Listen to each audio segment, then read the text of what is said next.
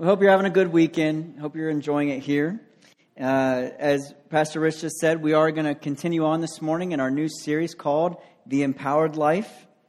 And really, what we're doing with this series is we are wanting to concentrate on the person and the work of the Holy Spirit as we see him uh, described in the book of Acts. And we're not uh, going to be going through the book of Acts quite like we normally do when we teach through books of the Bible, where we kind of go verse by verse, chapter by chapter. Um, but instead, we're uh, focusing on and highlighting those passages where the Spirit is emphasized and where we see Him empowering the early church to carry on the message and the mission of Jesus. And so, again, last week was week one in the series. And for those of you uh, who weren't here, if you missed it, uh, Pastor Chris kicked us off by giving us an introduction into the book of Acts in general, and then also giving us a, a kind of introduction into the, the person of the Holy Spirit. And one of the things we talked about was the fact that the Spirit is, in fact, a person. He's not an it. He's not some impersonal force like what you know you watch in Star Wars. He's not that. He is a person. As well, we talked about the fact that the Spirit has often been uh, neglected in the church at large, but not just the church out there, even at times here in our own church. And, and Chris went on to talk about the, the reason the Spirit's often neglected is because we have misunderstood uh, things about him. We've misunderstood who he is, we've misunderstood what he's come to do. And so, with that as kind of a, a little bit of a, a, recap of where we were at last week, uh, this morning, uh, I want to continue us on. Uh, before we get to where we're going in Acts, I just, again, we're starting out in this series. We're going to be in it for a while, the next uh, 15 or 16 weeks or so. And, and uh, I know for some of you, as you think about a series on the Holy Spirit, maybe you're really excited about that. Like, you're, you're glad that, like, it's about time when we started talking about the Holy Spirit. I've been waiting for this or something. Um, but maybe for others of you, you're not excited. Maybe uh, you, you feel a little guarded or uh, closed off, and, and maybe it's because of past church experiences or uh, because of some other people in your life, or, or maybe it's just even because of some misunderstandings and characters you yourself have had about the Spirit. And so, if that's, if that's you, if you're in that second group, then I just want to uh, share a little something with you that I, I came across this week as I was reading uh, a book by A.W. Tozer. And uh, I've quoted him a few different times when I've taught, and I, I really like him. I mean, he's been dead for a while now, but uh, I still just really enjoy him. He's got he's got an edge to him. He's like a little bulldog. He's just you know nipping at you. But um, anyway, I was reading a book called The Counselor, and this is what he said. Well, actually, to set it up, he he talked about how when growing up in Pennsylvania, out in rural, rural Pennsylvania, they would plant these corns of field.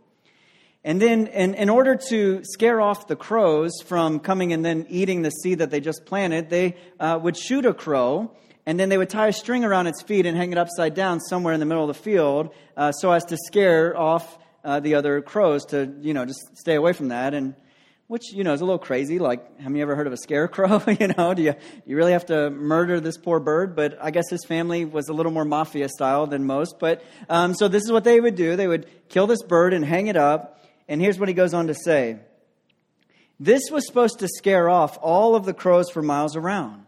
The crows would hold a conference and say, Look, there's a field of corn, but don't go near it. I saw a dead crow over there. That's the kind of conference that Satan calls. And that is exactly what he has done. He has taken some fanatical, weird, wild eyed Christians who do things that they shouldn't, and he has stationed them in the middle of God's cornfield, and he warns now, don't go near that doctrine about the Holy Spirit because if you do, you will act just like these wild eyed fanatics. He continues, though. He says, because there has been a lot of this weird stuff, God's children are frightened. And as soon as you start to talk about it, they run for cover. They say, Oh no, none of that for me. I have seen the dead crows out there in the middle of the field. Well, my brother, I will not be frightened out of my rightful heritage. I will not be scared out of my birthright because some others didn't know what to do with their birthright or have found something else to do with it that has nothing to do with the birthright. I want all that God has for me. I just think that's the spirit that I think the Lord wants us to have here is I want all that God has for me. And so I just want to challenge you if, if perhaps as you've thought about this series, you have been tempted to check out or to disengage, uh, I just want to ask you to, to not do that. You see, I was thinking about it this week. You, you know why none of us are, are worried about getting a counterfeit $3 bill? Because there is no such thing as a real $3 bill, and therefore there's not counterfeit $3 bills. But you know why we're all worried about getting a counterfeit $20 bill? Because there are actually counterfeit $20 bills. That's why when you go to the store, they hold it up in the light or they get the marker on it because they're out looking for counterfeits. And in the same way, I think that uh, the fact that there are distortions and abuses around the things of the Spirit, I think only further proves that there is the real thing. Because just like a criminal wouldn't counterfeit a $20 bill, I don't think Satan would counterfeit something if it wasn't real, if there wasn't something there. And so again, I just want to appeal to you that if you're, you're tempted to check out, to, to really engage here, to, to search the scriptures, to search the scriptures and just say, Lord, give me uh, just in a fresh way uh, eyes to see and ears to hear what it is you have to say about your Holy Spirit and about His work in my life. And so, before we jump into where we're going here in Acts, let me just open us up in a word of prayer and, and ask the Lord to help us, to give us those eyes. And so, pray with me. Father, we just come before you now, Lord, and we just, Lord, we just, we do, as Tozer said, we want all that you have for us. Lord, don't let us miss out because uh, we're afraid or because we're afraid to look foolish or, or whatever it is, Lord. I just pray that you would, uh, by your Spirit, help us to have all that you have for us. And we just, again, we pray that you give us eyes to see and ears to hear and hearts to know um, this morning. In Jesus' name, amen. Okay, so last week, in starting out this series, we read the first 11 verses in the book of Acts in chapter 1. And what we saw in those first 11 verses is that Jesus has, uh, he's risen from the dead. He has now spent 40 days with his disciples, and, and in those 40 days, he's been teaching them about the kingdom of God and about the fact that the Spirit was going to be coming uh, to empower them. Uh, he says there in verse 4 of Acts 1, uh, he tells them not to depart from Jerusalem, but to wait for the promise from the Father. Uh, he says, You heard from me, for John baptized with water, but you will be baptized with the Holy Spirit not many days from now. Uh, and then a few verses later, right before he ascends, his, his literal last words before he goes into heaven is Acts 1 8. He says this, But you will receive power when the Holy Spirit has come upon you, and you will be my witnesses in Jerusalem, in all Judea and Samaria, and to the ends of the earth. Now, Chris uh, talked about that verse a little bit last week, and, and he talked about how, in many ways, Acts 1 8 serves as an outline of the book of Acts.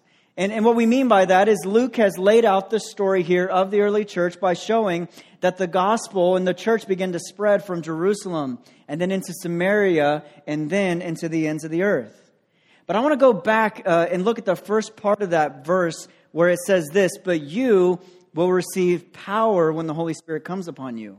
You see, again, we've entitled this series, The Empowered Life.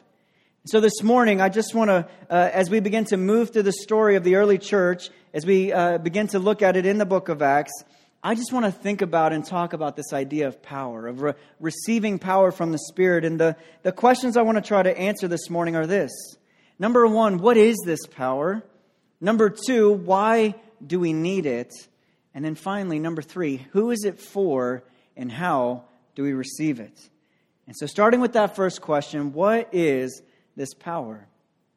Well, again, if we go back to Acts 1 8, we see that this power is something uh, that, that happens when the Holy Spirit comes upon us. Uh, Luke, in his gospel, the, the book he wrote previous to this, says it slightly different in Acts or in Luke 24 49. He says, And behold, this is Jesus speaking, I am sending the promise of my Father upon you, but stay in the city until you are clothed with power from on high. Now, that Greek word power there, both in the Luke passage and Acts 1 8, is the Greek word dunamis. And that word means strength or, or might or the ability to do. And many of you are probably, you've heard this in sermons before, but, but that uh, is where we get the English word for dynamite. And, and the story there was that a, a Swedish chemist was playing around with some chemicals and they went boom and he discovered something new. And so he called his uh, friend who was a Greek scholar and he said, what is the, What's the Greek word for explosive power? And this is the word that he gave him, dunamis. And so the Swedish uh, chemist called his new discovery dynamite. And so I think uh, when we think of this word power, uh, what I think the Lord is trying to communicate to his disciples is he's, he's trying to show them and to encourage them that, that one of the roles or one of the outcomes of the Holy Spirit coming on them is that they will be filled and ignited with power. And that power will be the, the thing that will enable them to do what he has called them to do. And the amazing thing as I begin, uh, I begin to think about and realize this week, and as I was reading through different things, I, I begin to realize that this power, this power that's promised in the Holy Spirit, is the same power that Jesus himself experienced while he walked and while he ministered on this earth. You see, I think maybe we've wrongly assumed at times that Jesus did what he did on earth and by that I mean his teachings and his miracles and his healing and, and all of that, that, that in living a perfect life, that he was able to do those things um, simply because he was the Son of God. And, and Jesus was the Son of God. Don't hear me saying that. Um, but what I'm, what I'm trying to say is when you look at the scriptures, what you see, particularly in the book of Luke, is that Jesus lived the life that he did.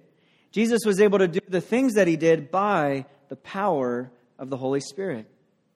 In other words, Jesus didn't cheat while he was here on earth. In other words, it wasn't a, a scenario of like Superman dressed up like Clark Kent, right? No, Jesus became fully man.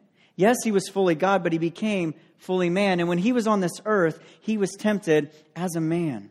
He didn't resist it because he was God, but because he was empowered by the Holy Spirit. Jesus didn't heal the sick because he was God, but because he was filled and empowered by the Spirit. Now, maybe that's a, a new thought for you, and, and there is, you know, there's different thoughts on this, and so uh, there is a mystery here. But let me just walk through a couple scriptures that really talk about this. In, in Luke 1, we're told that Jesus was conceived by the power of the Holy Spirit. We're told in Luke 3 that Jesus, before he uh, started his earthly ministry, that he was baptized by John the Baptist, and when he came up out of the water, the Spirit descended on him like a dove. We're told there later on in Acts or in Luke 4 uh, that Jesus, full of the Holy Spirit, returned uh, from the Jordan and was led by the Spirit into the wilderness. And so the Spirit of God empowers Jesus and leads him into the wilderness to be tempted by Satan. He resists that temptation and then in verse 14, we read this And Jesus returned in the power of the Spirit to Galilee. And then right after that, he goes into a synagogue and he's handed the book of Isaiah and he opens it up, and this is what he reads. He says, The Spirit of the Lord is upon me because he has anointed me to proclaim good news to the poor. He has sent me to proclaim liberty to the captives and recovery of sight to the blind, to set at liberty those who are, are, are oppressed to proclaim the year of the Lord's favor. And then it says that he tells them that this has just been fulfilled in your midst. In other words, he's saying, I'm the one that the Spirit has come upon to minister, to do these things. Later on in Luke 5, it says that, that the power of the Lord was with him to heal the sick. In Luke 6 19, it says that as Jesus was healing the crowds and as people were pressing around him and touching him, that, that, that when they did that, power came out of him and he healed them all. And there's other verses I could show you which, which talk about how Jesus did what he did by the power, but, but one final one here is in Acts 10. And it says Peter's giving a sermon to uh, the Gentiles in Cornelius' house. And in Acts 10.38 it says this, God anointed Jesus of Nazareth with the Holy Spirit and with power. And he went about doing good and healing all who were oppressed by the devil, for God was with him. So again, I think that we could argue that Jesus, even though he was and still is God, that, that while he was here on earth, that at some level, and again, I've already acknowledged this, this is a mystery, but at some level, he laid aside his divine rights and power and instead, he walked out his life here on earth by relying on the power of the Spirit to lead uh, him to be able to, to minister to those on earth. And now, why is this important? Well, it's important because Jesus is telling us here in Acts 1 that part of receiving the Holy Spirit is receiving His power. And that power will give you the ability to do what you otherwise couldn't do in your own strength.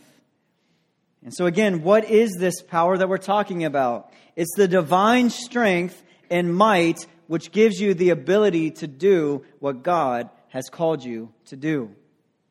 And so let's go on to that next question, which is this why do we need it? Well, it should be obvious, but in case that it's not, why do we need it? Well, If we go back to Acts 1 8, where we see that there is a really strong link between needing power and being Jesus' witnesses to the world. And so, why do you need power? Well, you need power so that you can be uh, and do what Jesus has asked you to do. And not only that, if you look at the, the New Testament and begin to read it, you'll see that you uh, need the Holy Spirit and need power uh, to accomplish, I think, these three things. Number one, you need power and you need the Holy Spirit so that you can be with Jesus, so that you can become like Jesus, and so that you can do what Jesus did. You see, if Jesus has left you and I to be his witnesses on this earth, to be the ones to tell people about him, to represent him to the world, then I think that means that we have to spend time with Him. We have to be with Him.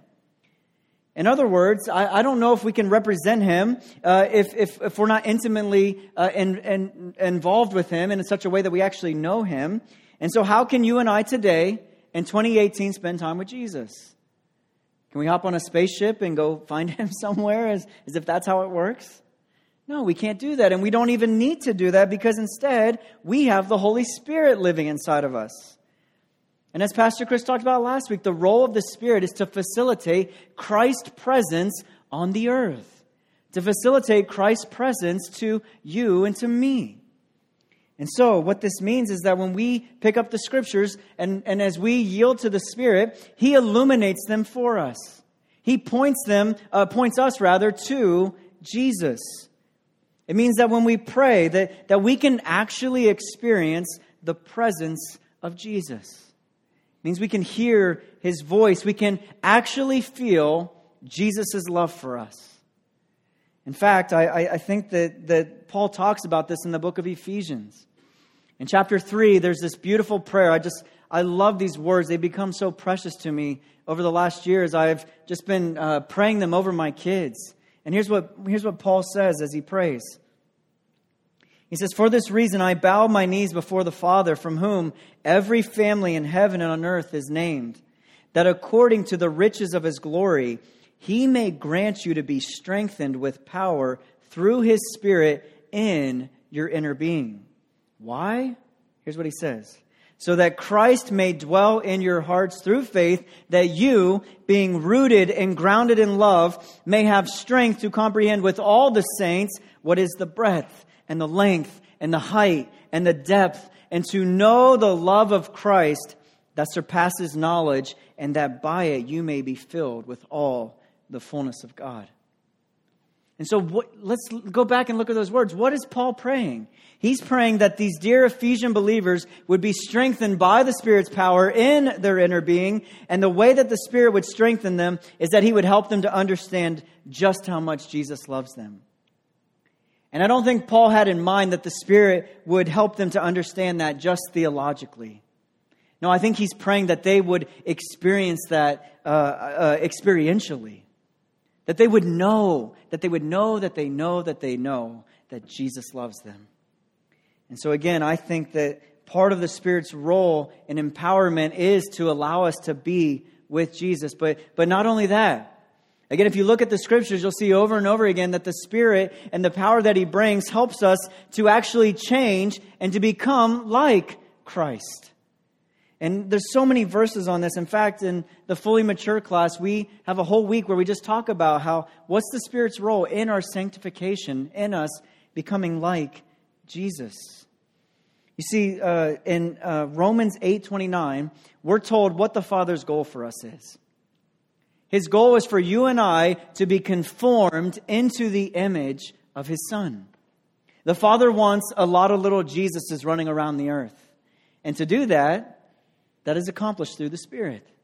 And earlier in Romans 8, we're told that we are to put to death the misdeeds of our body by the Spirit.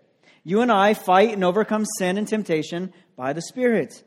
In 2 Peter 1, verse 3, it says this By his divine power, God has given us everything that we need for living a godly life.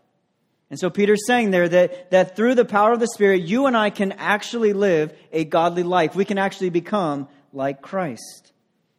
And so the Spirit enables us to be with Jesus. He enables us to become like Jesus. But not just that, He also empowers us to do what Jesus did. Again, if we go back to that Acts 10 passage, where Peter is talking about the Lord. He says, God anointed Jesus of Nazareth with the Holy Spirit and with power, and he went about doing good and healing all who were oppressed by the devil. So, how can you and I do what Jesus did? The exact same way that Jesus did by the power of the Holy Spirit. And Paul says as much in Romans 15. He says this In Christ Jesus, then I have reason to be proud of my work for God. For I will not venture to speak of anything except what Christ has accomplished through me to bring the Gentiles to obedience by word and deed, by the power of signs and wonders, by the power of the Spirit of God, so that from Jerusalem and all the way around to Illyricum, I have fulfilled the ministry of the gospel of Christ. So, how did the Apostle Paul preach the gospel? How did he, how did he heal the sick and perform signs and wonders? Well, he says he did it by the power of God. You see, Jesus was so clear in Acts 1, he didn't want his disciples to go anywhere or to try to accomplish anything apart from the Spirit. He knew that they could not do what he asked them to do unless they received the Spirit and were empowered by him, and then and only then could they fulfill what he called them to do. In fact, I was, I was thinking about it this week, and in many ways, I think you could argue that, that the Old Testament is a picture or an illustration of what it looks like for people to try to obey God and to follow Him without the Spirit. You see, if, again, if you're familiar with the Old Testament, you just read story after story of, of people failing. And, and even the ones who, who seem to, to do okay for a time, uh, what you'll find is that they do it because they're empowered by the Spirit. But then once the Spirit leaves, they, they screw up again. And so that's why you come to a place where uh, you read in Ezekiel 36, God just eventually says, Enough is enough. He says, I'm going to do something here. And I'm not even doing it necessarily for your sake. I'm doing it for the sake of my holy name, which you have been profaning to the nations. And here's what he says He says, I'm going to cleanse you. I'm going to give you a new heart. I'm going to give you a new spirit. Which then later on he says, he clarifies by saying what kind of spirit. He says, I will put my spirit within you, and I'll cause you to walk in my statutes and be careful to obey my rules. So we see here that God's cure for wayward humanity was to give us his spirit. And then and only then will we be able to do what he has called us to do. Uh, John Stott, in his commentary in Acts, puts it like this he says, without the Holy Spirit, Christian discipleship would be inconceivable, even impossible. There can be no life without the life giver, no understanding with the spirit, no understanding without the spirit of truth, no fellowship without the unity of the spirit, no Christ likeness of character apart from his fruit, and no effective witness without his power. As a body without breath is a corpse, so the church without the spirit is dead. And so, again, why do we need the Spirit and why do we need the power that He provides? So that, number one, we can be with Jesus, so that we can become like Jesus, and so that we can do what Jesus did. So let's move on to that last question, which has two parts to it, and that is this Who is the Spirit for, and therefore who is His power for, and how do we receive Him, and how do we receive His power? And so let's jump back into our story here in Acts. Uh, and if you have a Bible, go ahead and open up to Acts chapter 2. Again, just to fill out what's taken place, the, Jesus has ascended into heaven. He's told the disciples to wait until they're clothed with power. Uh, at this point, they, they appoint a man named Matthias to replace Judas, who betrayed the Lord. And then we uh, see again that they're waiting. And in chapter 2, verse 1, uh, here's what we read. When the day of Pentecost arrived, they were all together in one place. And suddenly there came from heaven a sound like a mighty rushing wind, and it filled the entire house where they were sitting. And divided tongues as of fire appeared to them and rested on each one of them. And they were all filled with the Holy Spirit and began to speak to one another as the Spirit in other tongues, as the Spirit gave them utterance. Now there were dwelling in Jerusalem Jews devout men from every nation under heaven, and at this sound the multitude came together, and they were bewildered, because each one was hearing them speak in his own language. And they were amazed and astonished, saying, Are not all of these who are speaking Galileans? How is it that we hear each of us in his own native language? Parthians, Medes, uh, Elamites, and residents of Mesopotamia, Judea, Cappadocia, Pontus, uh, Asia, Phrygia, Pamphylia, Egypt, and parts of Libya belonging to Cyrene, and visitors from Rome. Both Jews and proselytes, Cretians and Arabians, we hear them telling in our own tongues the mighty works of God. And they were all amazed and perplexed, saying to one another, What does this mean? But others were saying, They are filled with new wine. And so the Spirit comes. He comes dramatically and he comes suddenly on the disciples as they are waiting. And again, if we go back to that picture of dynamite, I think it's fair to say that, that something powerful has just taken place. And we don't have time this morning to really go into all the different symbols of fire and, and wind and even the fact that it's the day of Pentecost. But, but, but basically, what I want us to, to see here is that, that what Jesus promised in Acts 1 4 and, Acts, and in Acts 1 8, that this has just taken place here in Acts 2. And apparently it was, it was so spectacular, it was so dramatic that a big crowd begins to gather around. And, and some of them uh, actually begin to accuse uh, the believers of being drunk. And we didn't read it, but Peter immediately stands up and he defends them. He's like, guys, we're not drunk. It's only 9 a.m.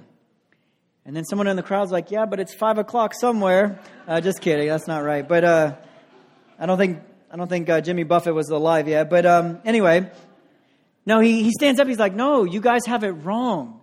You want to know what this means? Well, let me tell you what this means. And then he immediately launches into this sermon. And so let's pick it up in Acts 2.16. He says, but this is what was uttered through the prophet Joel. And in the last days it shall be, God declares, that I will pour out my spirit on all flesh. And your sons and your daughters shall prophesy, and your young men shall see visions, and your old men shall dream dreams. Even on my male servants and female servants in those days, I will pour out my spirit, and they shall prophesy. And I will show wonders in the heavens above, and signs on the earth below blood and fire and vapor of smoke. And the sun shall be turned to darkness and the moon to blood before the day of the Lord comes, that gray, great and magnificent day. And it shall come to pass that everyone who calls on the name of the Lord shall be saved.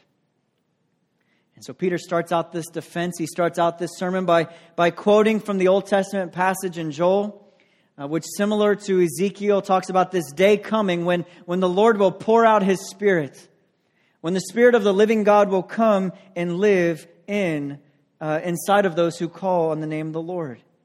And then Peter, from there, he goes on to share the gospel. He begins to tell this people about the good news of Jesus, the fact that he, he died for our sins, the fact that he rose from the dead. And then in verse 33, and still talking of Jesus, he says this being therefore exalted at the right hand of God, and having received from the Father the promise of the Holy Spirit, he has poured out this that you yourselves are seeing and hearing. And so Peter is saying, look, this prophecy that we've all memorized and read uh, in the Old Testament in Joel, this is being fulfilled right now. The day has come, the Spirit has been given. And then, as if to give one final big punch, he says in verse 36 to them, Let all the house of Israel therefore know for certain that God has made him both Lord and Christ, this Jesus whom you crucified. And so he even calls them out. He says, Look, you are the ones who crucified the very Messiah. And then in verse 37, it says this Now, when they heard this, they were cut to the heart. And they said to Peter and the rest of the apostles, Brothers, what shall we do? And Peter said to them, Repent and be baptized, every one of you, in the name of Jesus Christ for the forgiveness of your sins, and you will receive the gift of the Holy Spirit. For this promise is for you and for your children and for all who are far off, everyone whom the Lord our God calls to himself. And with many other words, he bore witness and continued to exhort them, saying, Save yourselves from this crooked generation. So those who received his word and were baptized and were added that day about 3,000 souls. And there's so much in this sermon. I know I'm flying through it quickly, and maybe we'll have time in later weeks to get back into it. But, but, but I just want to go back to this question I asked Who is the Spirit for? And therefore, who is this power for? And how do we receive it? Well, what does Peter say in the sermon? He says, The Spirit, and therefore the power he brings, as it says in verse 17, I will pour out my spirit on all flesh. And then, in case we're still confused as to who that would include, he says this it's for your sons and your daughters. It's for young men and old men, and actually, it's even on male and female servants. And then at the end of verse 21, he says it's for everyone who calls on the name of the Lord, they will be saved. In other words, what is God saying here through the prophet Joel and through Peter? He's saying this gift, this promise of the Holy Spirit, it is for the young and it's for the old. It's for men and it's for women. It's for the rich and it's for the poor. It's for the Jew and it's for the Gentile. My spirit is for all.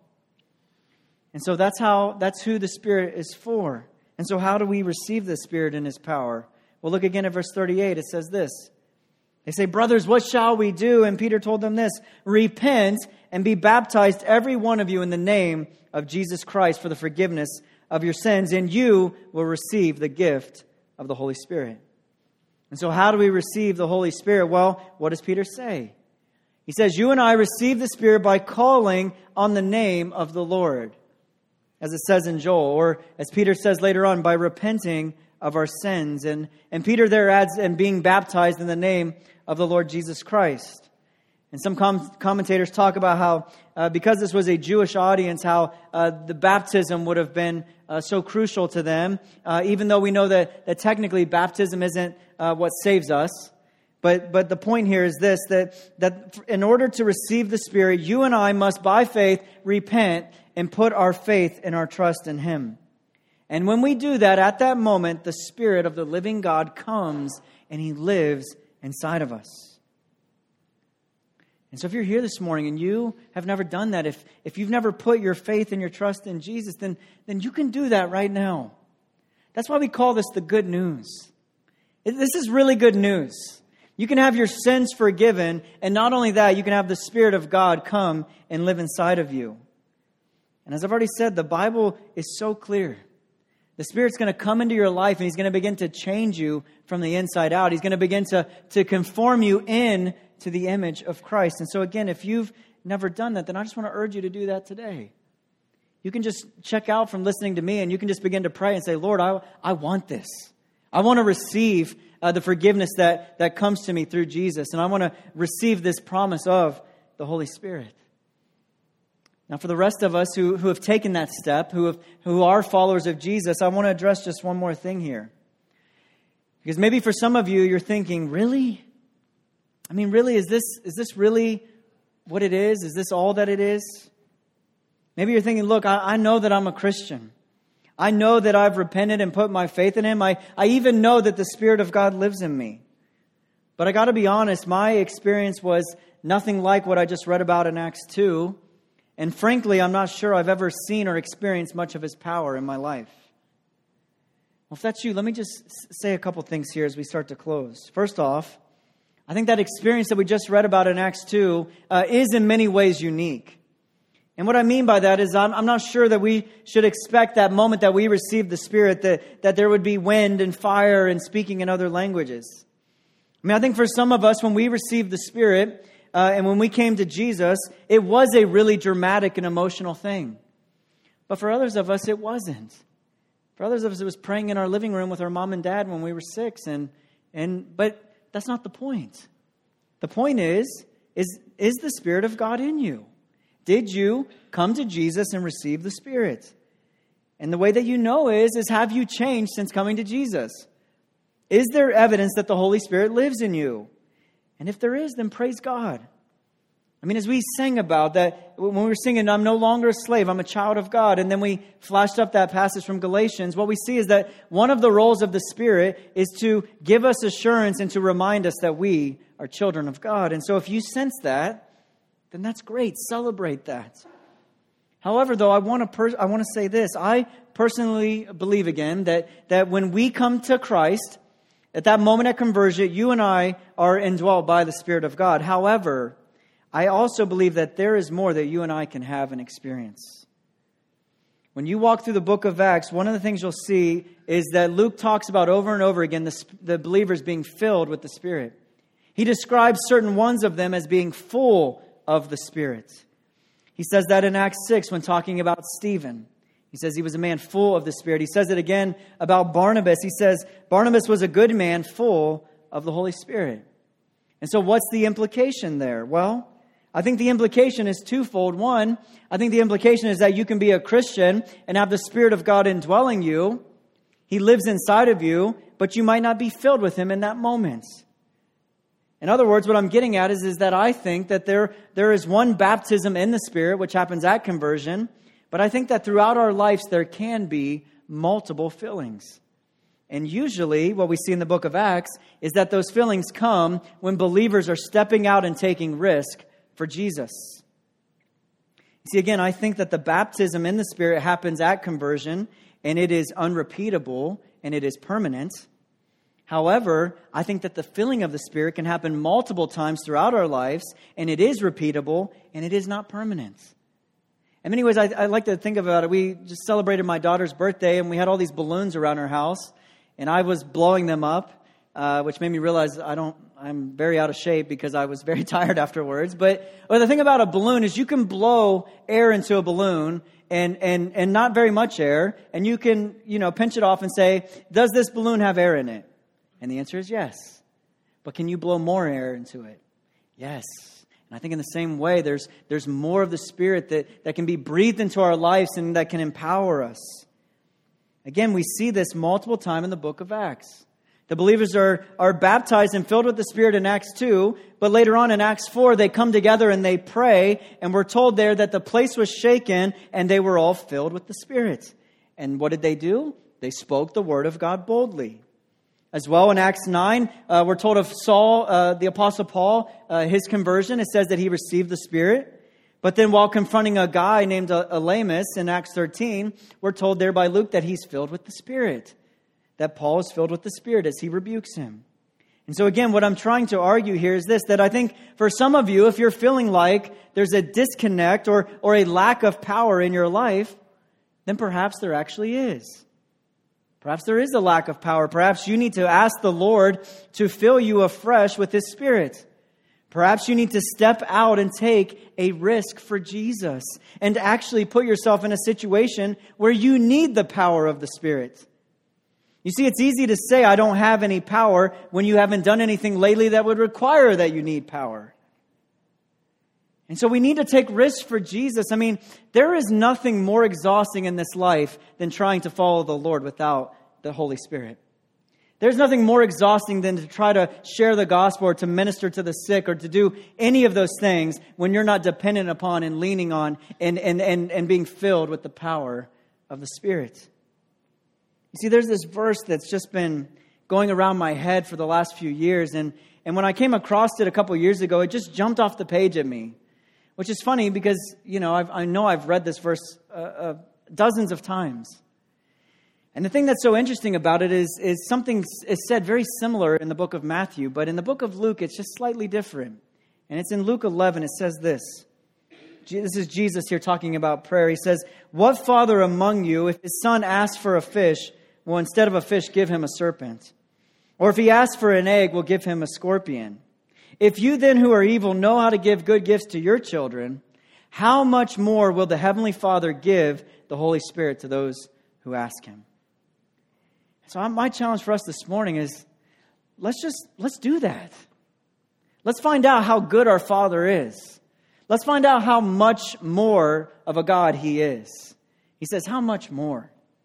And so I just want to close in prayer here and, and just to challenge you to, just this week, just to be, again, looking for opportunities to take risks for Jesus. But before you do, just ask the Lord, say, Lord, fill me with your spirit. Lord, empower me to, to be a witness for you. And I believe that if you do, He will. And so let's pray. Father, we thank you for these precious moments here to, to look into your scriptures. And Lord, I know that these things that at times are um, hard to understand.